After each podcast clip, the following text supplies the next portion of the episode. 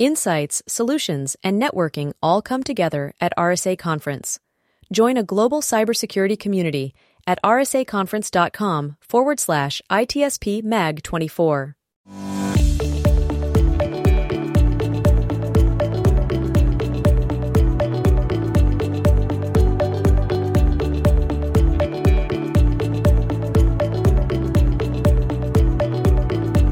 Welcome to the I T S P Magazine Podcast Network. You are about to listen to the Soulful C X O Podcast with Doctor Rebecca Wynn. These conversations focus on the intersection of technology, business, and humanity, exploring how these three areas impact each other. Doctor Wynn interviews guests, including business leaders, entrepreneurs, and experts in various fields, to share insights and experiences on cybersecurity, risk management, and leadership. The podcast aims to provide a fresh perspective on how technology can be leveraged to create positive change in the world. Now sit back, relax, and enjoy the show. Welcome to the Soulful C X O. I'm your host, Doctor Rebecca Wynn. We are pleased to have with us today Masha Sedova. Masha is the award-winning co-founder and president of Elevate Security. She is globally recognized as a top people security expert and trainer focused on engaging people to be critical elements in secure organizations. In twenty twenty-one, Fast Company named her one of the most creative people in business. Prior roles include being a security executive at Salesforce, where she built and led the human risk team. Additionally, she is an I A N S faculty member, a former member of the board of directors for the National Cybersecurity Alliance, a highly sought-after keynote speaker, including R S A, where she's a top-rated speaker, Black Hat, OWASP, and SANS, and has written numerous works. Masha, it's so great seeing you again. Welcome to the show. Thank you so much for having me here. Your background and your family is just fantastic. Can you share with the audience how you've come from a family of computer scientists that started with your grandmother? Yeah, so I... I am third generation computer science, which is a rare distinction to have. So my grandmother was the first graduating class of computer scientists in the Soviet Union in nineteen fifty-two. And uh, she studied computer science before it was really, really took off in, into the industry that we know today. And before there was any language that she could study, it was a lot of punch cards. And she taught my dad how to program, who in turn taught me how to program. And relatively early on in my studies, I realized that I wanted to take my interest in computers and apply it to computer security. So I know a lot of folks who uh, end up stumbling into computer security, at least uh, maybe the old guard, people who, who've done it for a few years now. Uh, but I have the unique privilege of knowing relatively early on that I wanted to get into security and focused a lot of my my studies on the space. And it comes from a love both of mathematics and number theory and cryptography, and applying that really into how we secure information, data, and then ultimately systems. And so I've been really privileged to have incredible mentorship in my own family, and coming first and foremost from my grandmother of all people.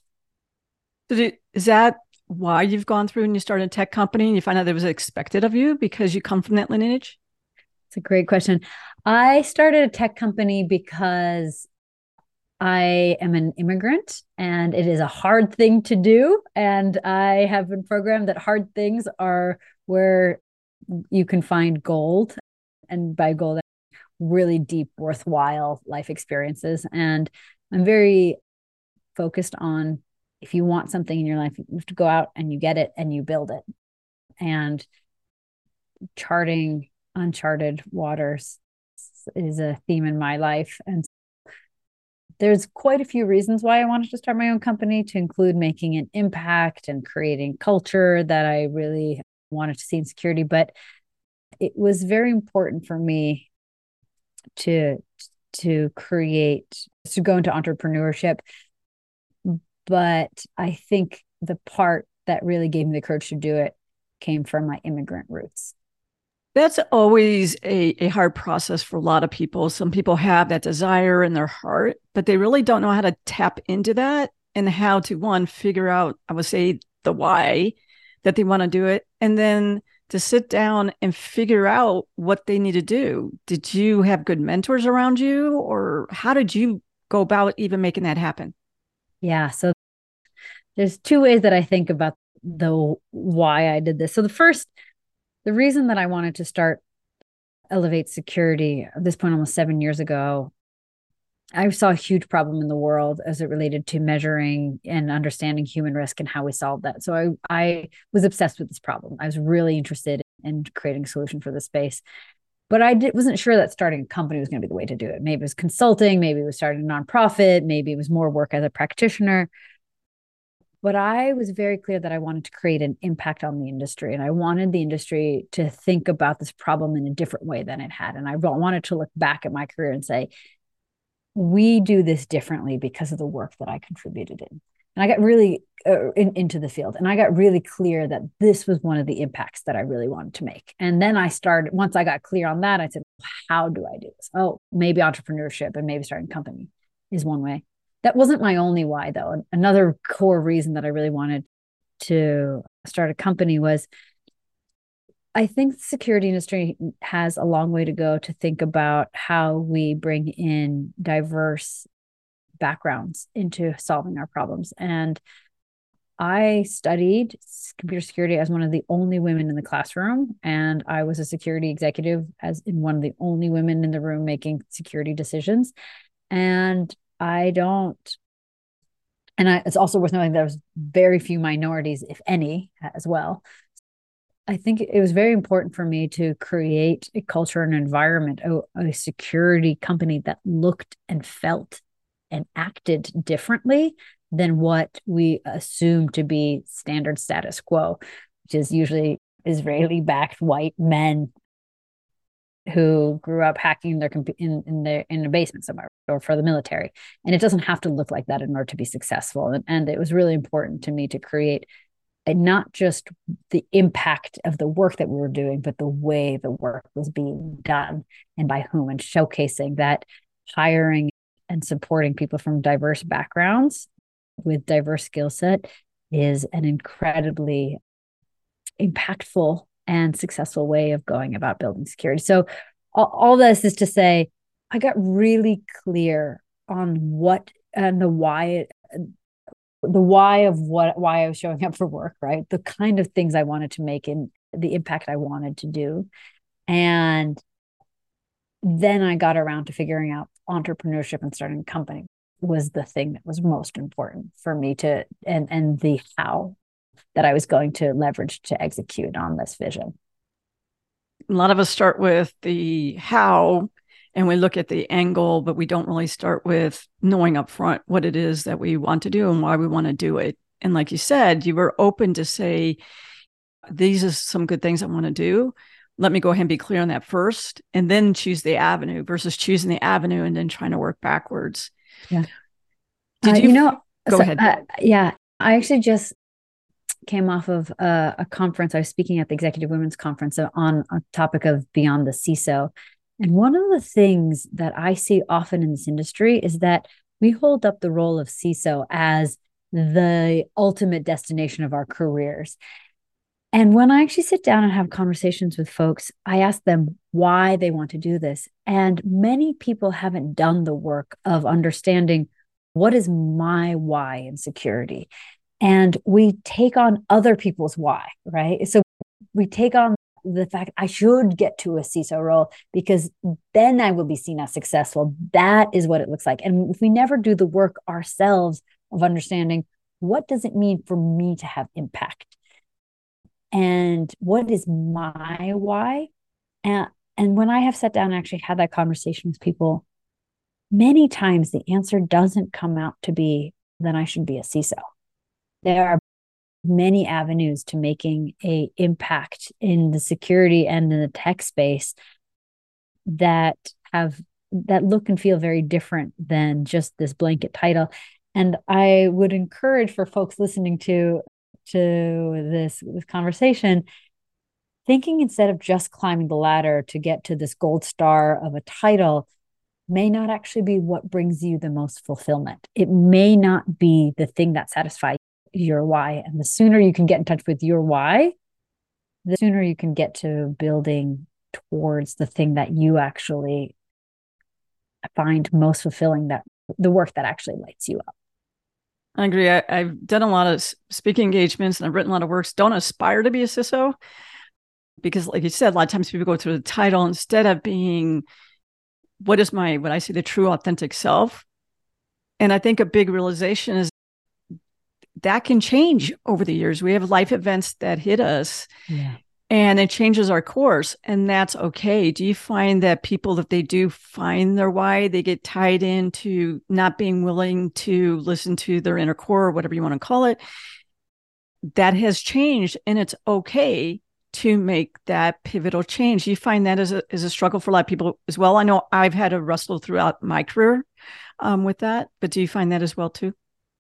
When I was doing a lot of reading around finding why, one of my favorite authors and resources around this is Simon Sinek, who has probably the most popular TED Talk about Start With Why. But he has a second book called Find Your Why, which goes into the research of how do you uh, unpack this. And it's, it's a quick read and, and for folks who are interested in unpacking this.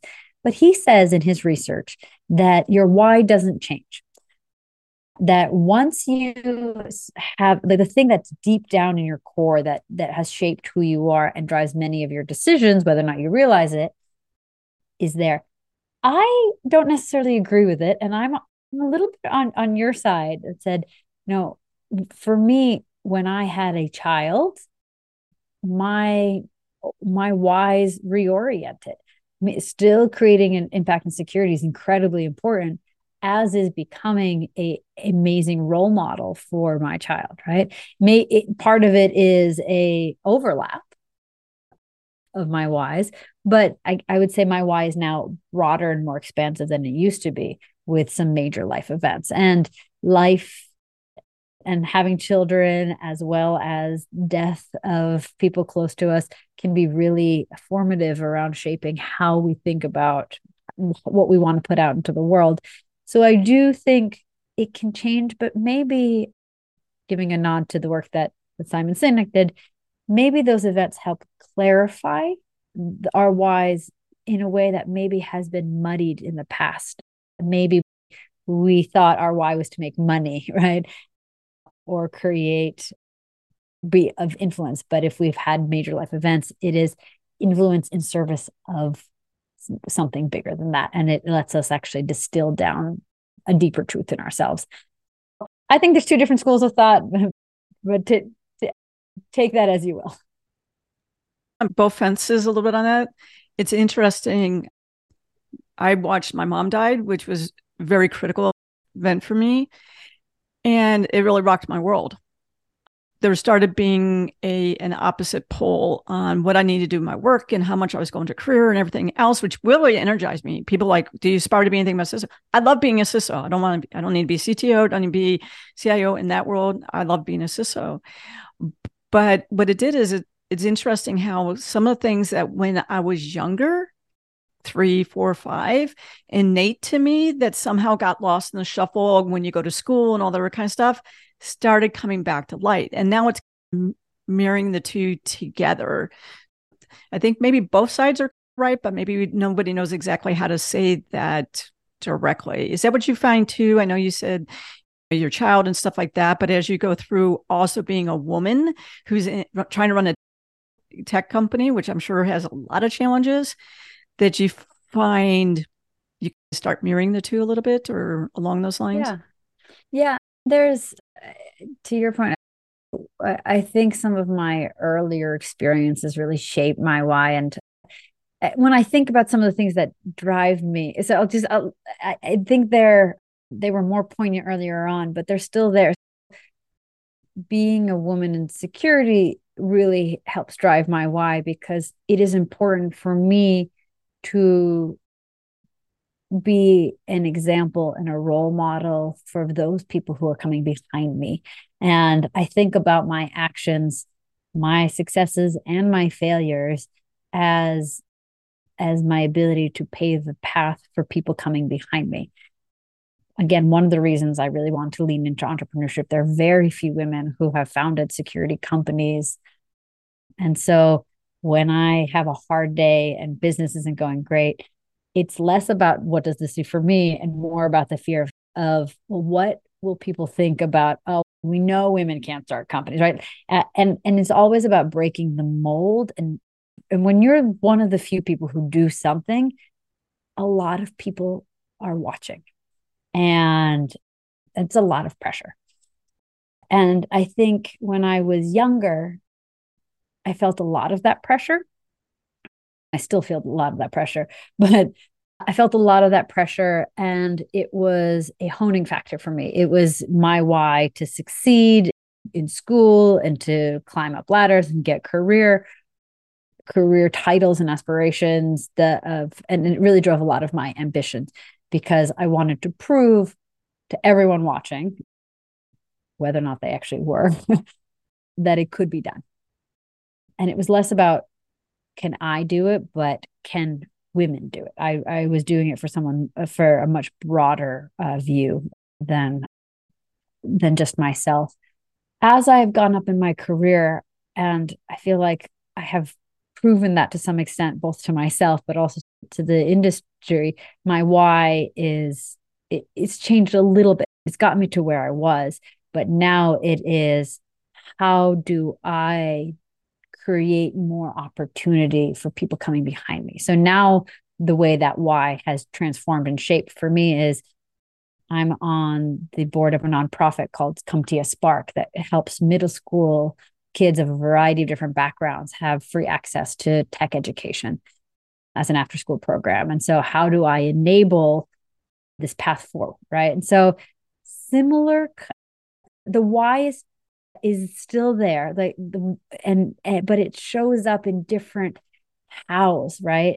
And how it drives me, and also in the kind of work that I'm doing on a day-to-day basis, because both of my life experiences and the things that have shaped me, but also also what I think is the most effective way for me to have impact on my on the things that drive me, on my why. How do you control looking at your why then? How do you control what you say yes to and what you say no to? Because I know that's a challenge for me, and I'm sure it's a challenge for a lot of the people, that we probably say yes more than we probably should say no, or maybe not right now. How, how do you control that to really tie back into your point about resiliency? Because you only have, if you're not resilient yourself, you're not going to be resilient for your company and your family. Yeah. The saying no is a, is a hard one. I'm going to butcher it, but Steve Jobs has a wonderful quote. And success is not what you say yes to. It's the thousand things you say no to. And that is so true. It's true in business. It's true in your career, and especially true with your time. It is the most finite time is the most finite resources you have, and how you choose to spend it is it will dictate your life, right? It feels like a thousand small decisions, but it is exactly the things that, that your life will be made up of. A couple of things around it. There, this is a, a what I would summarize as, as listening to your gut or you inter, in your in an intuition. When something gets presented to you, whether or not it's a speaking opportunity or a career opportunity or a mentorship opportunity, there's your logical brain, right? That said, is this good for my career? Is this good for my visibility? Is this good for my paycheck? All that. And the second thing is, does it light me up? Does it fulfill something in me? It does it make me want to get out of bed? Does it make my life worth living a little bit more? And that holds immense weight as well. And so sometimes I do things that seem on paper like it would be a, a waste of like time and resource, but it brings me deep joy to do it. And that is its own fulfillment. And sometimes I do things that is good for my career and is a stretch opportunity. And I really like to make sure I do a couple of those uh, a year. And so I'll take a topic that is net new, but by the time I am delivering uh, a talk on a workshop, I have gotten to a level of expertise on it because I love learning, right? And I like to put myself in uncomfortable positions because it drives me to, to another level of accountability. But another model, both in relation to the why and what do you say yes to and what do you say no to, that I really is a Japanese model called Ikigai, which is essentially summarized as your life purpose. And it is the intersection of four components. It's what lights you up. So like, what do you love? What are you good at? What can you be paid for? And what does the world need? And Ikigai is the intersection of those four things. And it's not to say that you're going to find everything you do can be a combination of those, but the more that you can say yes to things that really is an intersection of those, it's one of, according to, to the, this Japanese philosophy, it is the formula to happiness.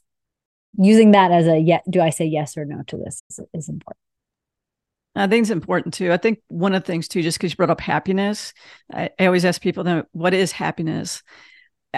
I've been playing with that a little bit myself internally, not playing with it, struggling a little bit. Is it really happiness or is it contentment? Is it fulfillment? I think really it's going with the flow. And I don't mean outside flow, but I mean that internal flow, which really ties back into your why. Do you find it, that you keep looking up and more about that internal flow as well? Because happiness is just the word transparency anymore for me. Yeah. Oh my gosh, I have... So now we're tapping into my love of behavioral science and psychology. And I have a lot to say on this.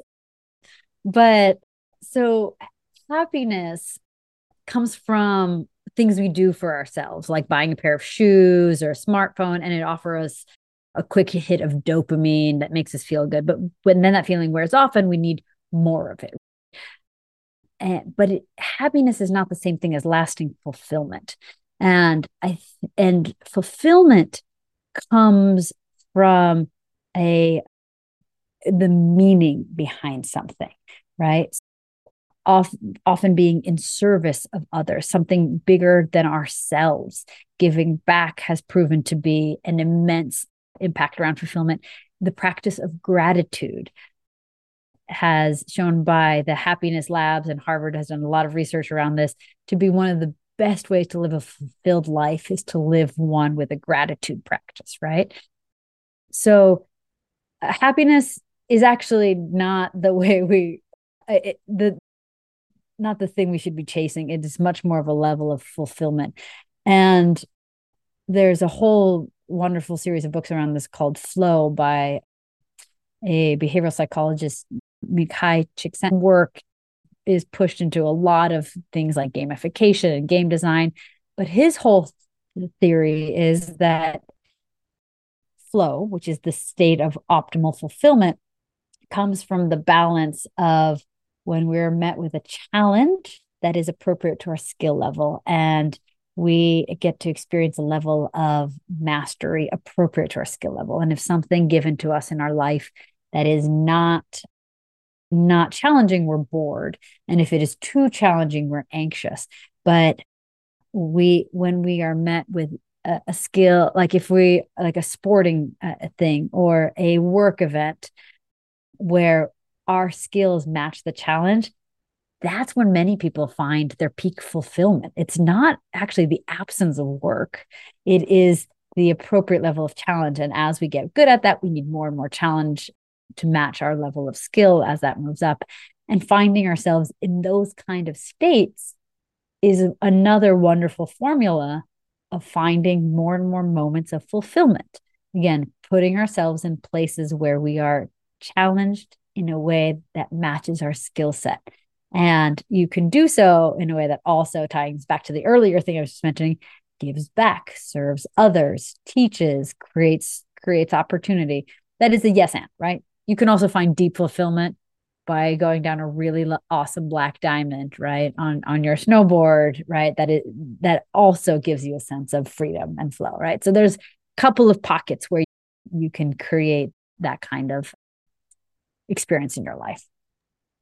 Yeah, I think that's one thing a lot of people are struggling with right now, as maybe they're leaving a toxic work environment, maybe they're laid off, maybe they're doing a career change, and then being frustrated because, let's face it, jobs aren't necessarily there right now. But when I talked to them, I said, what is it that you want to do and why do you want to do it? Doing things solely for a paycheck, I tell people it's that price is too high for you as a human being. So what suggestions or what words of wisdom can you give people right now who are just in a hard place, that they're trying to find their next career move, but right now it's just tough? Yeah. So I'm going to start with the realistic part of this. Sometimes you have to make decisions that puts food on the table and a head and a, and a roof over your head. And that's an important safety, Maslow's hierarchy of needs thing. And as an immigrant, I understand that, that that's part one. But it is important to, if you're making a decision like that, to not get stuck there, right? I know people who take a job because it is they needed to, and they forget that's why they took that decision, right? It, it is not a stepping stone. They get stuck there, right? So you, understanding that right now in our economy, this is a hunkering down kind of career move right now. And that's, that might be okay, but finding, I'm a perpetual optimist, maybe you could tell through, through my conversations here, but, but finding the silver lining in whatever the circumstance. Maybe it is not nearly as a demanding of a job, which gives you other opportunities to spend time with your family. Maybe if the job itself is not, is not what you were looking for, but there are opportunities for people, for you to mentor people on your team, right? If there is a way that you can still connect to the why that you're interested in putting out to the world, maybe it's the kind of, you show up for the people on your team, less about the job and more about, about the, the people. Maybe it, it, the overarching mission of the organization is something you really believe in, but is there something that you can connect to? If there is nothing there, then I agree that the cost of that job might be truly too high. And, and it is important to consider that when you are completely depleted at the end of a day, you're not the kind of person that that is the best version of yourself for your family, for your friends, for your environment, for, for the people around you. And it's going to, it's really hard for you to move into the place you, you need to. And I, I don't, there's no perfect answer for this, right? I understand people need to make decisions, but I think it's incredibly important that people think through the really broad implications of taking a, a job that will cost them their soul. Yeah, and I think the other thing too, one, costing you your soul really has mass effects for a long period of time. And the other thing is taking that position or staying in that position that you know every second of the day you hate is really taking time away that you could be with that great group of people, great company and stuff like that. Or maybe it is starting your own company that can totally fulfill you and make you a better positive ripple effect around the world. And that's one thing I see too, when you talk about being stuck. And I think we've, the other thing is realize that all of us have been in a position before, maybe not you, but most of the rest of the world have been in the position that you're like, you know what, this position is no longer part of my path and I need to say goodbye so I can go ahead and move on to the better thing on my path. Yeah.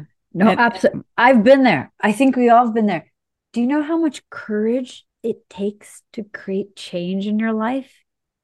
And I am on the person who I'm a person who lives on the upper end of risk, and every career move I've made has been a terrifying leap for me. And I know when I work and talk with many of of my colleagues and friends, when they're thinking about leaving a job, even one they hate, it is terrifying. The thing that comes next, the unknown, is so much scarier than the, the bird in hand that we have. But the cost for us not making the leap is often much greater than what it would take to take the leap, find out, and figure it out. And I just, I want to acknowledge for anyone listening that, yeah, it is a scary thing. It takes a lot of courage to make change, any kind of change in your life, because uncertainty and doubt are how we're hardwired as human beings, right? We're, we're, this is safe. Let's not go out and into the dark night. That's terrifying. We don't know what we'll find there.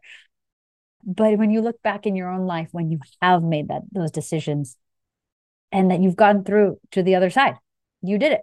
And you're going to be able to do it again.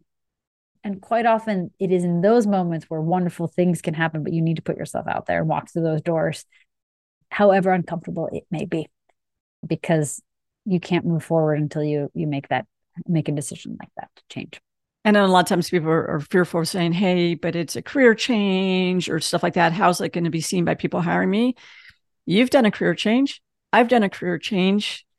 I go ahead and, and I'm welcome to people who do a career change. Yeah, that's exactly right. And many orient their lives around how will people think of me versus what is it that that is in me. And I got to tell you, when I sit across, and I interview a lot of people for different roles and, and a lot of hats I wear, when someone sits across from me in their authenticity and owns their decisions, that I left here because there was this passion and this curiosity that I need to fulfill. I needed to see what there was this opportunity and I wanted to see this happen. And when they own it, they have a clarity and an ability to articulate their decisions. That's more important to me than, oh, you made a bet and it didn't work out. Yeah, that happens to all of us.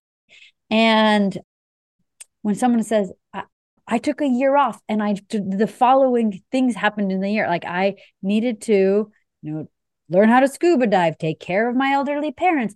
And it was an intentional choice. And in that time, I kept up with my career skills in the following ways.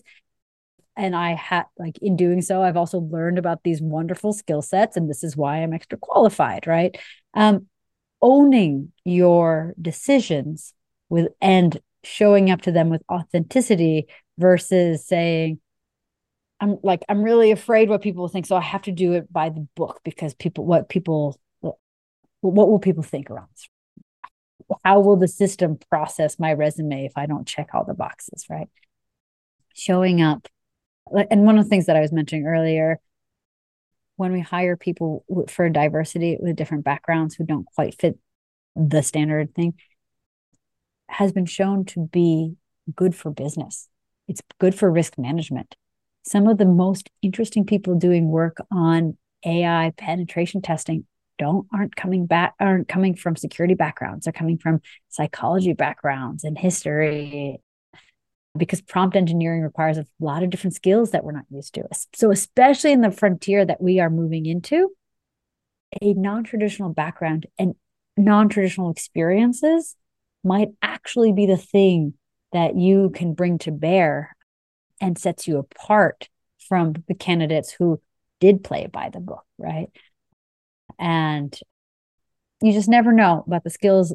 When you follow what intuitively feels right and lights you up, uh, you never know the kind of skill sets that you're collecting for a future event that you may never have known that you're going to need those kind of skill sets. Our time has totally flown by. What is the best way for people to reach out to you for speaking engagements and learn more about your company? Yeah, so LinkedIn is probably the easiest way to get in touch with me, Masha Sedova. You can also send me an email if you'd like, masha at elevate security dot com. And if folks would love to learn more about the company, elevate security dot com is the best place to go do that. Masha, thank you so much for being on the show. You are a soulful C X O.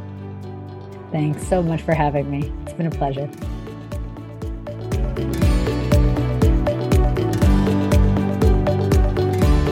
We hope you enjoyed this episode of Soulful C X O Podcast with Doctor Rebecca Wynn, part of the I T S P Magazine Podcast Network. If you learned something new and this conversation made you think, then add this show to your favorite podcast player. Subscribe to the I T S P Magazine YouTube channel and share the I T S P Magazine Podcast Network with your friends, family, and colleagues. If you represent a company and wish to connect your brand to our conversations and our audience, visit I T S P magazine dot com to learn how to sponsor one or more of our shows. We hope you will come back for more stories and follow us on our journey.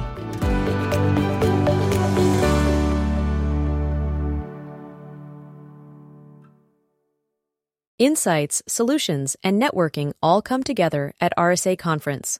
Join a global cybersecurity community at r s a conference dot com forward slash I T S P Mag twenty-four.